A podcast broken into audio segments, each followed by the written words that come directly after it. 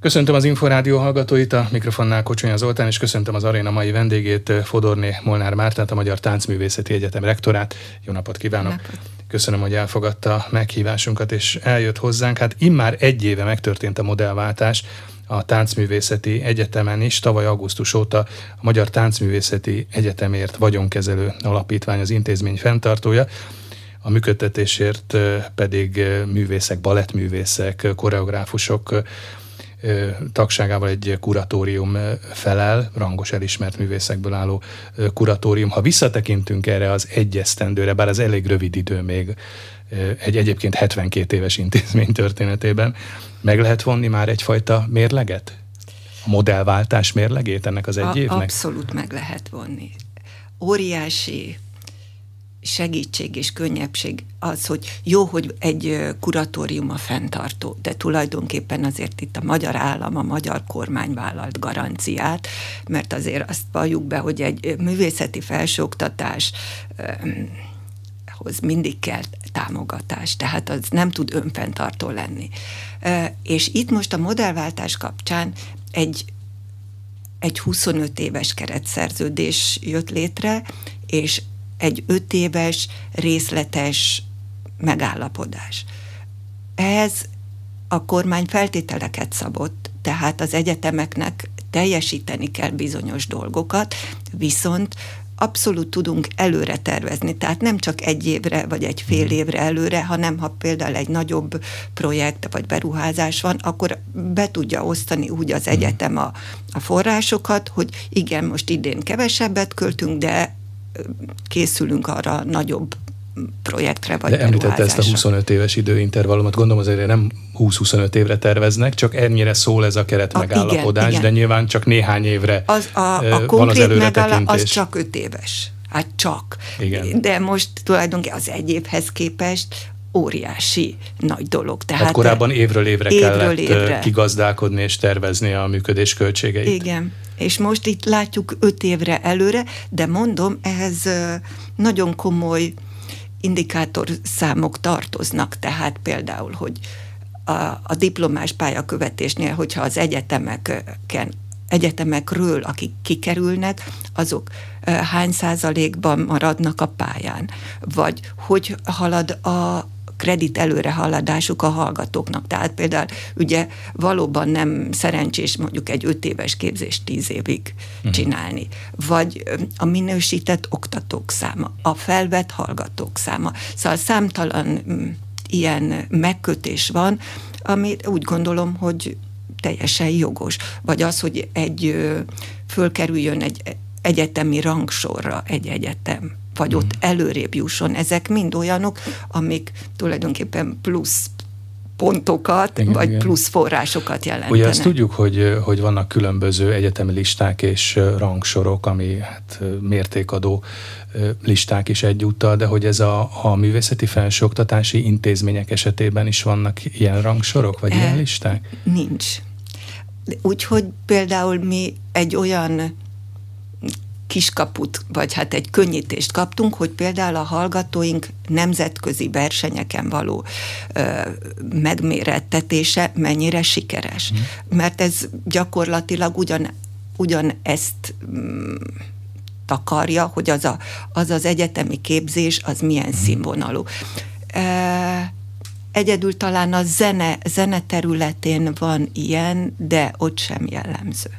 Ja, azért is érdekes, amit mond, mert ugye a modellváltás lényege, erről többször szó volt már itt az Aréna című műsorunkban is, hogy a, az állam a modellváltás nyomán egyfajta megrendelői szerepbe kerül, és különböző indikátorok és mutatók alapján tulajdonképpen a, az egyetemi teljesítmény, az egyetemek részéről mutatott teljesítmény szerint finanszírozza az egyetem, a modellváltott egyetem működését is, csak azt gondolja az ember, hogy ez ez ugye talán a művészeti képzés területén ezeket a mutatókat, bár említett most néhányat, azért azt nagyon nehéz direkt módon megtalálni.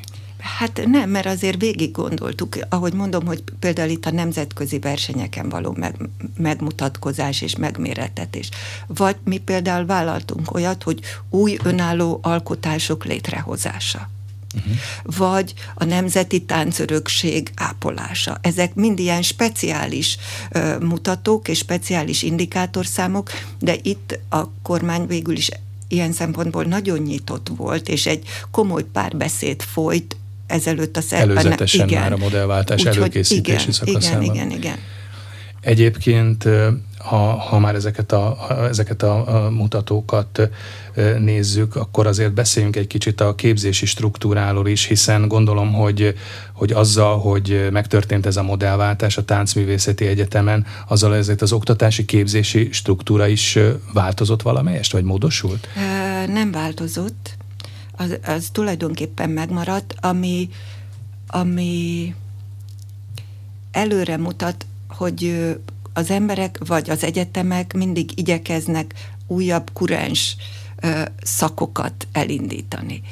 Például itt a táncművészet egyet, nálunk a tánc területén gyakorlatilag az teljes mértékben le van fedve, egyedül a koreográfus masterképzés hiányzott, azt most elindítottuk, azt sikeresen akreditáltuk, de például a táncterapeuta képzés. Ami van ilyen is? Van ilyen, Magyarországon a Pécsi Egyetemen van, de nem olyan mélységében, mint a brit egyetemeken, úgyhogy uh-huh. velük szeretnénk összefogni, hogy akár egy közös képzést indítani.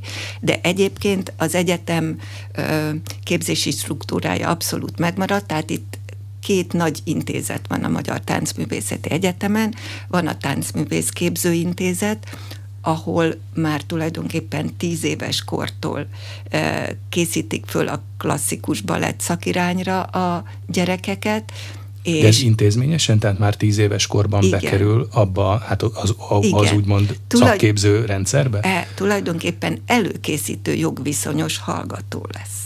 Uh-huh. E, és az ugye még általános iskolai általán, kort jelent. Az ötödik osztályt tól, az általános iskola Mindenképpen akkor kell elkezdeni, mert azt mondják, hogy én olvastam balettművészekkel interjút, és abból azért az derül ki, hogy mondjuk 14-15 évesen már akár késő is Ké, elkezdeni. Abszolút késő. A modern A testi tánc, adottságok miatt? Igen, vagy mert a... a test másképp alakul, hogyha nincs egy olyan dresszúrában, nincs egy olyan mm. napi tréningben, és nem kevés, mert ezek a gyerekek napi négy és fél, öt órát, tehát mint egy élsportolók, annyit gyakorolnak, és speciálisan a klasszikus balett irányába. Természetesen sok mást is tanulnak, mert akrobatikát, modern táncot, néptáncot, társastáncot. És hát gondolom azért megvannak a közismereti tárgyak is. És a, igen, emellett, ezek ami... a gyerekek délelőtt reggel nyolctól egyik iskolában vannak, és akkor fél kettőtől hatig a szakmai órák vannak. A, akik modern táncot vagy néptánc szakirányt választanak, ott nem fontos a 10, 10 éves kor, őket 14 évesen, tehát amikor az első gimnáziumot kezdik, akkor veszi föl az egyetem, mert ott az nem annyira kritikus. A klasszikus balett a lett legkritikusabb, szóval ott vannak a legkomolyabb uh-huh. elvárások, ott, hogyha az nem úgy alakul, nem úgy fejlődik, akkor azt magas szinten nem lehet csinálni. Klasszikus balett mindig nagyon fontos, mert az adja a leg tökéletesebb testkontroll, testtudatot, de ha azt nem csinálja olyan magas szinten, attól még lehet egy isteni jó kortárs táncos vagy néptáncos.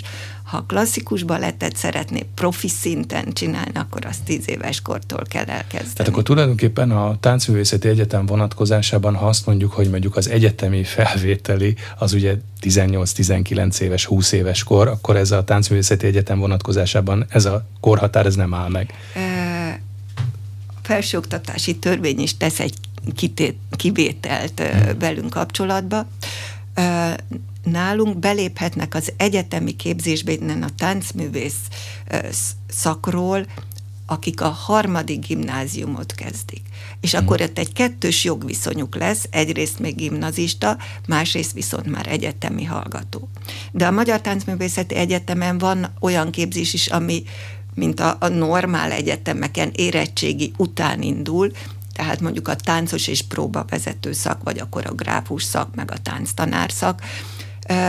Vannak azért úgymond elméleti igen. szakok is, amik...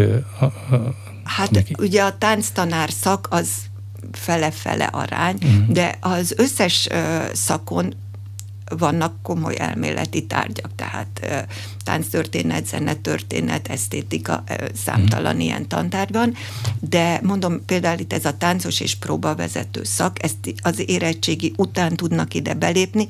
Ez elsősorban a művészeti szakgimnáziumokban végzett fiatalok számára nyújt továbbtanulási lehetőséget, hogy egy egyetemi bachelor diplomát kapjanak a végén. Azt jól tudom, vagy legalábbis talán jól olvastam, hogy a tekintetben is különleges vagy egyedülálló a Magyar Táncművészeti Egyetem, hogy felsőfokú végzettséget adó táncművész képeznek, vagy diplomát adnak, mert hogy ez nem nagyon van Igen, így a jól, világban, jól, hogyha jól körülnézünk. Tudja, abszolút nagyon kevés ilyen például Európában van a, a Dresdai Palukasule, vagy a Rotterdami Kodárc, ahol kortárs mhm. képzés De hogy ez folyik. inkább kuriózum, vagy De ez abszolút megy. kuriózum, mert vannak nagyon jó táncművészképző helyek, csak nem adnak diplomát. Lehet, hogy abban a pillanatban az nem érdekes, de a későbbiekben igen. És ez az egyik ok, hogy nagyon sok külföldi fiatal jön hozzánk, például Japánból. Mert igen, a szülők fontosnak tart, tartják, hogy ne csak egy jó képzést kapjon, hanem utána egy diplomával távozzon. Külföldi hallgatók milyen arányban vannak most a táncművészeti Körülbelül 10 százalék most. De a tovább lépéshez tervezünk, most például aláírtunk egy kínai céggel egy szerződést, hogy jövőre 60 kínai hallgató fog érkezni. Tehát igyekszünk, mert tulajdonképpen a tovább lépés és a, ebben a nehéz anyagi helyzetben egyfajta segítség a külföldi hallgatók. Mert, ország... Mert hogy ők ugye gondolom fizetős Abszolút, hallgatók, főleg, és ez az egyetemnek igen, jelent bevételt. Ugye az angol nyelvű képzések azok mind fizetős képzések, és tulajdonképpen az ország, ez egy kis ország. Itt tulajdonképpen állandó az a szám, akik nek megfelelő adottságaik is vannak, és valóban professzionális szinten ezt a pályát akarják csinálni, és ez nem csak a táncművészeti egyetemre, ez a többi művészeti egyetemre is igaz, és a kiugrási, vagy az előre menekülési lehetőség tulajdonképpen a külföldi hallgatók bevonzása. Mert azt ugye már nem mert így, hogyha egy magyar hallgató jönne, akkor most a kormány egyik zsebéből a másikba mhm. teszi tulajdonképpen. De a magyar hallgatók a, többsége, gondolom, hogy ösztöndíjas persze, hallgató. állami ösztöndíjas, mert azért... Nem amit, is nagyon lehetnek igazdálkodni, gondolom, hiszen itt azért kis csoportos képzések, persze, személyre szóló igen, képzések abszolút, vannak. igen. Hát szóval, és hát nem is tudnák a hallgatók nagyon kifizetni hmm. ezeket, hogyha nem, nem állami ösztöndíjas képzés lenne. Tehát azért tényleg valóban az állam egyik zsebéből a másikba teszi a pénzt, de ha külföldieket tudunk bevonzani, az valóban egy mhm. plusz forrás. Említette Japánt és ugye készülődőben Igen. Kínát. Honnan jönnek még leginkább külföldi hallgatók? Mert nyilván az, egy, az egyetem híre miatt jönnek, gondolom, hogy... Igen. Abszolút. Eddig nem volt túl jó a kommunikációnk, most igyekszünk ezen változtatni, eddig szájhagyomány útján terjedt, és Hát gondolom például, amikor, amit említett, ugye, hogy amikor a táncosok valamilyen külföldi szereplésen vagy külföldi versenyen ott vannak, akkor azért csak megnézik, hogy na hát melyik, melyik országból és melyik intézményből is igen, érkeztek ők. Igen, igen, és mindig vannak az egyetemünkről zsűri tagok is ezeken a nemzetközi versenyeken, és akkor ösztöndíjat is fel tudnak ajánlani. De valóban, ahogy ön mondja, hogy ott a többiek látják, hogy fú, hát itt a, a magyar egyetemről milyen jók ezek a, a hallgatók, ők is jönnének. Vagy aki itt volt, az hazamegy, és mondja, renge, sok, nagyon sok olasz hallgatónk van, de a környező országból országokból, tehát Szlovákia, Szlovénia, Horvátország, most ugye rengeteg hát rengeteg a mi igen, mércénken, hát kisebb léptékben, ukrán igen, hallgat, igen. 20, 20 ukrán gyerek tanul most nálunk, uh-huh. de volt, volt nálunk Ausztrál, most is van színes, amerikai, görög, szóval nagyon széles ez a paletta. Ja, beszéltünk a képzési szerkezetről, vagy a képzési struktúráról, és azért ennek kapcsán az jutott eszembe, meg ahogy nézegettem a, a Táncművészeti Egyetem honlapját is, hogy ugye a bolonyai rendszerből adódóan ugye itt is megvan az alapképzés, illetve a mesterképzés. Ez, ez mit jelent egy művészeti képzés esetében? Például, hogyha azt mondom, hogy egy táncpedagógus vagy egy koreográfus.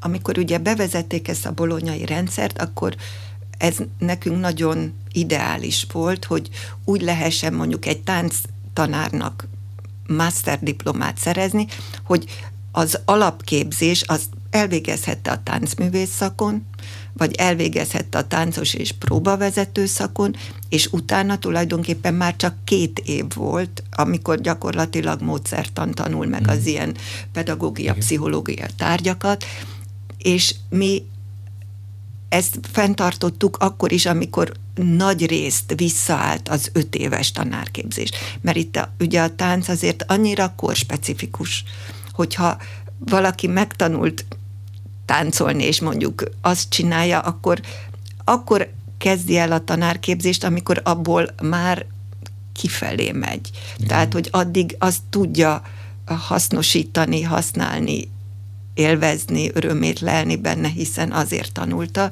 és az nagyon jó, hogy akkor nem öt évet kell tanuljon, hanem két évet. Úgyhogy, de most megint kezd visszaállni az egész országban ez a, ez a fajta, ez a rövid ciklusú tanárképzés. Például a testnevelési egyetemen is van ilyen. Úgyhogy ez nekünk fontos, és az is jó, hogy átjárhatóak a szakok. Tehát például, aki a táncművész szakot megszerzett egy alapdiplomát, az most tud menni a koreográfus mesterdiploma, mesterszakra. De akár mehet mondjuk egy klasszikus balettművész az alapképzés után egy, egy klasszikus balett mester képzésre igen, is? Igen, igen. Az még mit jelent utána? Tehát mitől lesz aztán utána ő egy mesterdiplomás balettművész? Igen, itt a, a táncművész mesterdiploma, ez is nálunk kicsit más, mint a többi egyetemeken, mert ugye ott egyből folytatja. Igen. Nálunk ott a mesterdiplomához alapból bemeneti követelmény, hogy legalább öt év szakmai gyakorlata legyen, és nem akármilyen. Tehát itt tulajdonképpen, ha nézem, inkább már a, a pályájuk közepén lévők azok, akik, eb, akik a mesterdiplomát megszerzik. Igen. A beszélgetés elején említettük, hogy ugye az elődi intézmények révén, hát több mint 70 éves, ha jól tudom, akkor 72, 72 éves a, a Magyar Táncművészeti Egyetem, tehát nagyon komoly tradíció, hagyomány és örökség egyúttal, ami itt az intézményben ott van és, és tetten érhető most tulajdonképpen a hagyományt és ezt a megújult szerkezetet, vagy megújult működési modellt kell valamilyen módon ötvözni. Azért is hozom ezt szóba, mert ön is beszélt arról, hogy a magyar balett és tánchagyomány megőrzése, a Magyar Táncművészeti Egyetem oktatói gárdájának a feladata, és egyúttal a felelőssége. Mik azok, vagy mik lehetnek azok a legfontosabb elemek ebből a ebből az úgymond örökségből, amire egyúttal lehet építeni, meg építkezni lehet, és amit szándékaik szerint szeretnének is továbbvinni. Hát itt ugye szét tudnánk választani a különböző szakirányokat. Ugye a, a néptánc nem kérdés, mert a Hagyomány nép... és örökség tekintetében Igen, nem kérdés, és, igen. és roppant fontos. Van kihelyezett képzésünk egyébként Marosvásárhelyen, mert ott a profi táncosok jelentkeztek erre a képzésre, ugyanis nem taníthatnak Romániában, ha nincs ilyen valami fajta felsőfokú végzettségük. És nekik például ez a táncos és próbavezető szak idén már a, a fele évfolyam végzett, a másik fele jövőre fogja befejezni tanulmányait. Ez egy óriási dolog, hogy ugye főleg a magyar lakta területeken tudják tovább hivatalosan is tanítani a, a magyar néptáncot, ami ugye azért a, a nemzeti identitás megőrzésének egyik legfontosabb pillére tud lenni, és járnak a világ leg távolabbi Brazíliába, Dél-Amerikába, uh-huh. ahol ugye a szorvány magyarság él, mert ott is óriási igény van erre, vagy Kanadába. Szóval ez, ez itt nem kérdés, ugye elsősorban autentikus néptáncot ö, tanulnak, de természetesen annak a színpadi verzióit is, és azt azért tudni kell, hogy lehet, hogy néptánc szakirányon végez az a táncművész, de azért annak minden napon klasszikus balettréningje tanul, kortárs táncot, tehát nagyon sok oldalúan képzettek lesznek, és nem feltétlenül csak néptánc együttesben tudnak elhelyezkedni, tehát színházakban. Minden. Igen, igen. A klasszikus balett képzésünk is az orosz Vaganova rendszeren alapul, de már amikor megalapult, vagy megalakult a, a, az állami balettintézet, akkor volt egy tanári munkaközösség, ami ezt a Vaganova módszert egy kicsit magyarosította. Tehát akkor a kis olasz technika, a kis francia technika került bele, de alapvetően ez egy Vaganova technika, ami nagyszerűen van kitalálva. De egyébként az orosz balett az továbbra is minta, vagy példa?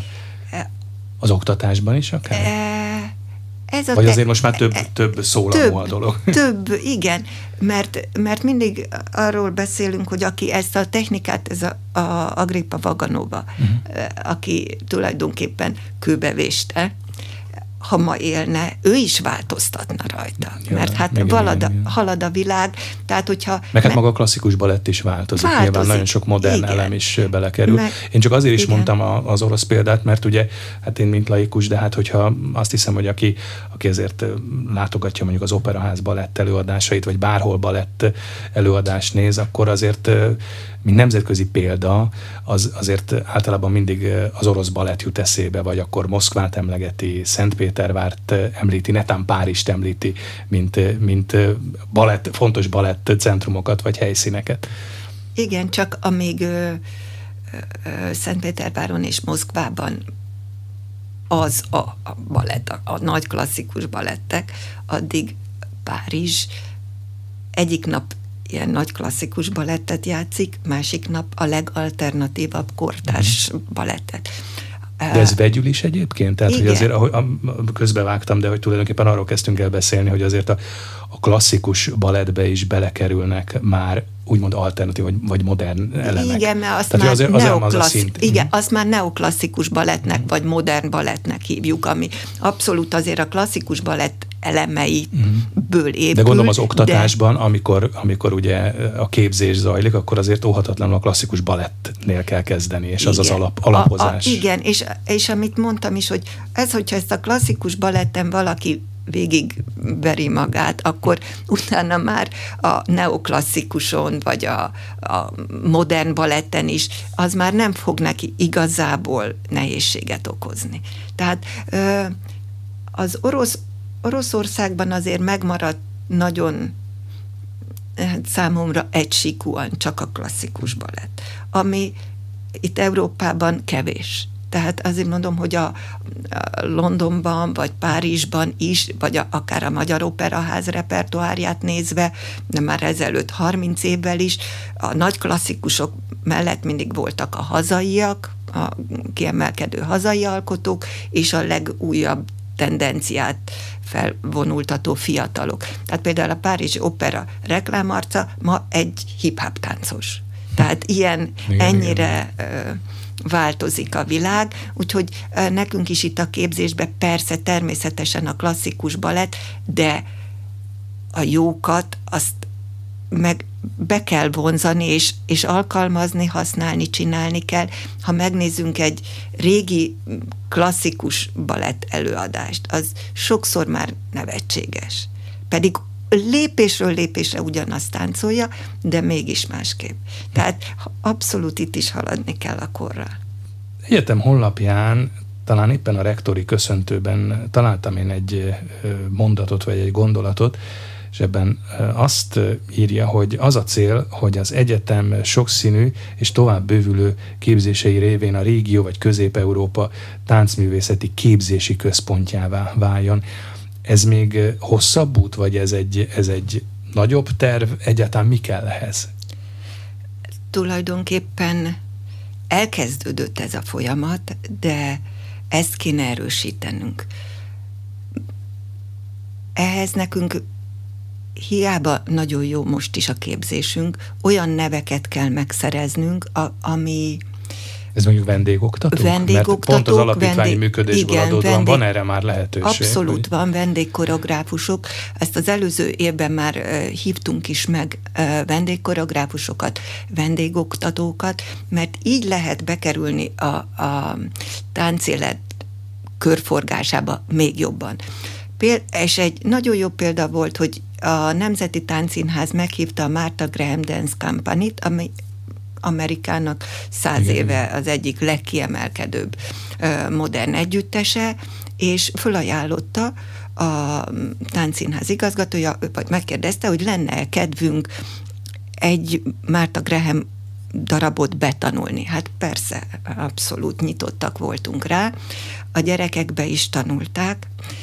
Itt eljött az együttes, itt próbáltak velük a, az együttes művészeti igazgatója is, a táncosok is bemutatkoztak a gyerekeinknek, a gyerekek is beszélgethettek velük, és utána az előad, két előadás volt óriási sikerrel. Tehát ezek, és a, a Martha Grand Dance Company igazgatója is igazából szuperlatívuszokban írt a gyerekekről, hogy milyen gyorsan tanulták be, milyen jól táncolták. Tehát ezek kellenek, minél több ilyen dolog kell, mert ugye, hogyha sok ilyen jó, jó tanárunk van, meg vendégkoreográfusunk, akkor egyre népszerűbb lesz az egyetem, egyre jobbak jönnek ide. Tehát tulajdonképpen ez egy öngerjesztő folyamat, és, és valóban Európa vagy Közép-Európa kiemelkedő táncképző helye tudunk lenni, ráadásul az is óriási dolog, hogy itt egy helyen van rengeteg sokféle képzés. Mert hogyha megnézzük, az egyik helyen csak klasszikus balett van, a másik helyen csak kortárs van, a harmadik helyen mondjuk van koreográfus, meg tanárszak, de nálunk 7 szak és 22 szakirány van, tehát ez, ez egy nagyon széles skála, és ez, ez hogy egy helyen tudnak tanulni, és e, egyik szakról át tud menni a másikra, ez óriási vonzerő lehet. az oktatói gárda is adott ez a széles spektrumhoz, mert ugye említettük a vendégoktatókat, de hát nyilván van egy stabil igen. folyamatosan ott tanító, oktató Persze, gárda. Igen, abszolút van, tulajdonképpen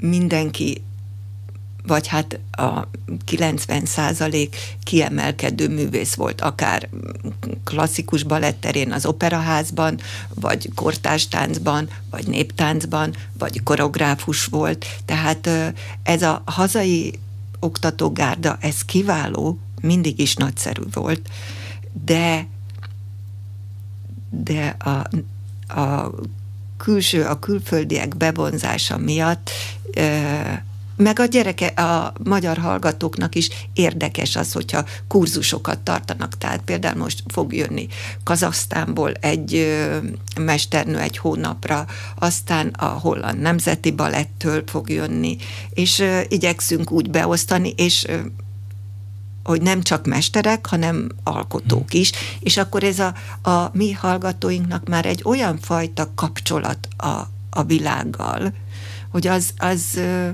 tulajdonképpen pótolhatatlan. Az is nagyszerű dolog, és az is a modellváltás eredménye, hogy például létrehozott a kuratórium egy ilyen a tánc nagykövete, tehetségkövete ösztöndíjat. És ez a fiatal ember most idén nyáron el tudott menni a Royal Ballet Schoolba, Londonba egy kurzusra, és a Párizsi iskolába egy kurzusra. Tehát ezek nagyszerű dolgok. De segített az egyetem, hogy a Holland Nemzeti Balett iskolájának a kurzusára is elmentek, hogy Szlovéniába. És akkor ez így bekerülnek a gyerekek is, gyerekek, hát fiatalok a, a körforgásba, és, és hát az, hogy az ott lévők is ö, kedvet kapnak idejönni. Tehát például a, a, a Holland Nemzeti Balettiskolájából most egy angol fiatalember nálunk fogja befejezni a tanulmányait. Ez nyilván kellenek anyagi források is, de ez azt is jelenti, hogy az anyagi lehetőségek is említette, ugye, hogy egy öt évre szóló finanszírozási megállapodás van az egyetem vonatkozásában, de hogy szélesebbek azért az anyagi lehetőségek, vagy a, a, a mozgástér az anyagiakban a, igen. jobb, mint a modellváltás előtti időszakban A mozgástér volt? meg az átjárhatóság jobb, sokkal jobb, és hát rugalmasabban tudnak Abszolút gazdálkodni rugalmas. a pénzeszközökkel, amik igen. adottak. Beszélgettünk arról a beszélgetés első felében, hogy tulajdonképpen a tánc pályára való elindulás vagy elindítás az valamikor 9-10 éves korban kezdődik, és aztán utána különböző hát nem is tudom, hogy még, még felvételik vagy egyéb vizsgák is vannak-e, de, de mondjuk a kiválasztásnál, akár egy tíz éves korban történő kiválasztásnál mire kell figyelni egy szakembernek, vagy egy koreográfusnak, vagy egy táncpedagógusnak, mert ugye itt azért egészen más, mint amikor egy középiskolai, egy gimnázium, vagy egy egyetemi felvételről beszélünk, ahol adottak a, a tanulmányi eredmények, adottak a pontszámok, van egy exakt és mérhető eredmény. Itt viszont mi az, amire figyelni kell, vagy mi az, amire szeme kell, hogy legyen a szakembernek? Igen, hát nagy felelősség egy, felelősség ilyen, egy, ilyen, egy ilyen felvételi, hogy valóban olyan legyen a kiválasztás például ezeknél a tíz éves gyerekeknél, akiknél előre láthatólag megfelelőek azok a testi adottságok, meg az a fajta mozgáskészség, ami alkalmasá teheti őt arra, hogy professzionális szinten táncoljon. Persze van, hogy változik, hát hiszen tíz éves kortól 19-ig rengeteg fázison megy át az a fejlődés, de azért tulajdonképpen egy csomó mindent itt már lehet látni, és ez egy nagyon nagy felelősség. És akik az egyetemi képzése jelentkeznek, például a táncos és próbavezető szakra, nálunk ott sem az érettségi pontszámok igen, számítanak, igen. a többi művészeti egyetemhez hasonlóan itt is egy ilyen gyakorlati ö, felvételi vizsga van, hogy mennyire alkalmas. Tehát ezek, ezek nagy felelősség, hogy ne kergessük hamis ábrándokba azokat a gyerekeket, a szüleiket, akikről látszik, hogy nem jó. És ezt megsegítendő indítottunk vidéki tehetségcentrumokat. Tehát akik a még kisebb gyerekekkel, tehát mondjuk elsőtől negyedik osztályos korig foglalkoznak a gyerekekkel, és a legtehetségesebbeket, akikről kiderül ugye a, a, ide, ideje alatt, azokat küldik ide. És ezeken a tehetségcentrumok, vagy ezekben a tehetségcentrumokban mind olyan tanár tanít, akiben az egyetem maximálisan hmm. megbízik, korábban is nagyon jól működtek, de így ez nekik is egy segítség, hogy elmondhatják, hogy vagy a Magyar Táncművészeti Egyetem partneriskolái, vagy pedig ilyen vidéki tehetségcentrumai. Tehát ez is hozzásegíti a, a felvételihez való hmm. jobb kiválasztást, hogy hát ne legyen kudarc. Tulajdonképpen a tehetségről beszélünk, és a tehetséget próbáljuk meg körbejárni, amit nagyon nehéz körbejárni vagy leírni, és inkább tulajdonképpen azt kérdezném, vagy arra lennék kíváncsi, hogy akár táncművészeti egyetem vonatkozásában, vagy vetületében mi az, ami megtanítható, és mi az, ami biztos, hogy nem tanítható. Mert hát ugye ez a az a tehetség, vagy a, Igen. vagy a képesség, amit hoz valaki magával. Igen, mert a testi adottságokat ugye eleve kivál, kiválasztjuk, a klasszikus baletthez abszolút kellenek speciális adottságok, a többi szakirányhoz kevésbé, de... Ez alkat elsősorban? Alkat, vagy, e, e, a mozgás, ahogy, ahogy Az már ahogy egy meg... másik dolog, de az alkat az az alap, igen, igen. igen. Akkor, hogy milyen az az izomzat. Hogy az a, a kifelé forgatottság, ami például a klasszikus balett alapkövetelménye, az megvan, mert nem mindent lehet fejleszteni. Egy csomó testi adottságot nagyon is jól lehet fejleszteni. E, a ritmuskészséget lehet fejleszteni, a mozgáskészséget lehet fejleszteni. A tehetség az már egy nehéz ügy, ami azért viszont nem állandó. Szóval hmm. volt olyan, aki... Változik az is? Igen. el is tud múlni, meg, meg is tud jönni. e, és nem csak a mozgás tehetség, hanem hát a lélek. Uh-huh. Az a kisugárzás, hogy valaki bejön a színpadra, és csak őt lehet nézni, és teljesen mindegy, hogy hogy táncol és mit táncol, az ott kőkövön Ezt ugye színészekről marad. is mondják. A színészeknél is, igen, van. ő is meg tudja tanulni a szöveget mindegyik. Igen. De hogy az szíven üt engem, és megérint, az, ez itt kezdődik a tehetség. Ez nagyon nehéz, és mondom, az is nehéz ebben, hogy ez nem állandó. Uh-huh. Azért az jut eszembe, hogy azért ez óhatatlanul, hát nagyon kemény pálya ezt végigcsinálni. Bizonyos utalt már egy fél mondat erejéig erre, hogy ugye bizonyos életkorig lehet nyilván táncolni, bizonyos mértékű derék és hátfájásig lehet táncolni. Tehát nem feltétlenül kiszámítható pályai vagy karrierút. Ez is nehézséget jelenthet azért. Abszol- abszolút nehézség, igen. E... De vannak utak? Vannak Tehát amikor, utak. amikor, Elősz... amikor mondjuk arról van szó, hogy már aktívan nem lehet a színpadra úgy fölmenni, és nem lehet eltáncolni a zsizelt, akkor vannak azért a pályán utak és lehetőségek? Abszolút vannak. De még az elejére visszatérve, szóval ezt, aki ide bekerül az egyetemre, már ez a tíz évest is tíz évesekre is gondolok, ezek beleszer, olyan fokon beleszeretnek, hogy, hogy már csak így tudják elképzelni az életüket. De aztán valóban eljön ez az idő, amikor már, már nem úgy megy, már, már több nehézséget okoz, mint örömet. És akkor váltani akarnak az emberek.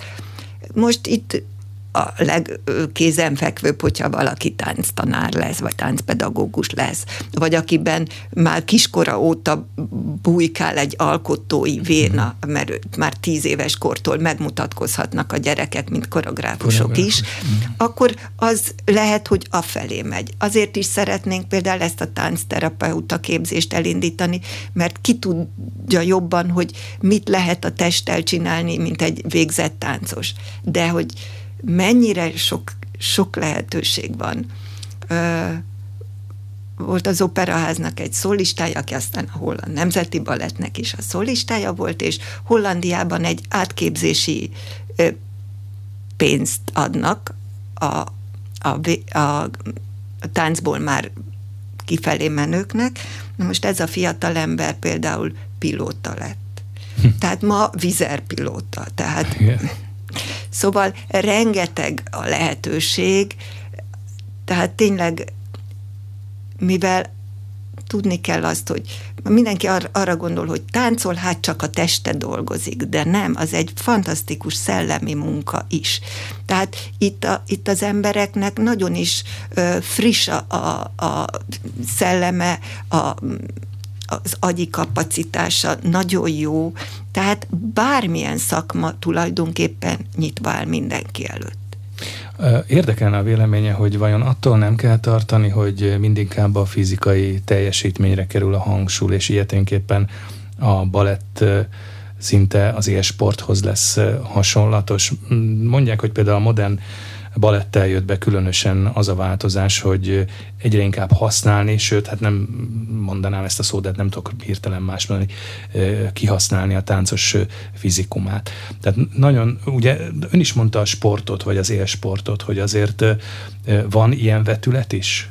Nem, nincs. Nincsen? Ettől nem kell félni. Valóban a, a fizikai teljesítmény egy élsporthoz mérhető, de, de mindig az a lélek, amikor ott kiáll a mhm. színpadra, az, az mindent visz. Tehát és a fájdalom, mert ugye azért a balett meg a tánc kapcsán gyakorta előkerül ez, vagy hogyha mondjuk a filmes élményeinkre gondolunk, akkor nagyon sok ilyen Persze, hát ez film, ugye megemelt és drámaivá formált történet, de azért ez sokszor előkerül, hogy hát akkor jó az, hogyha már fáj, akkor jó, ha már átvérzik a balettcipő.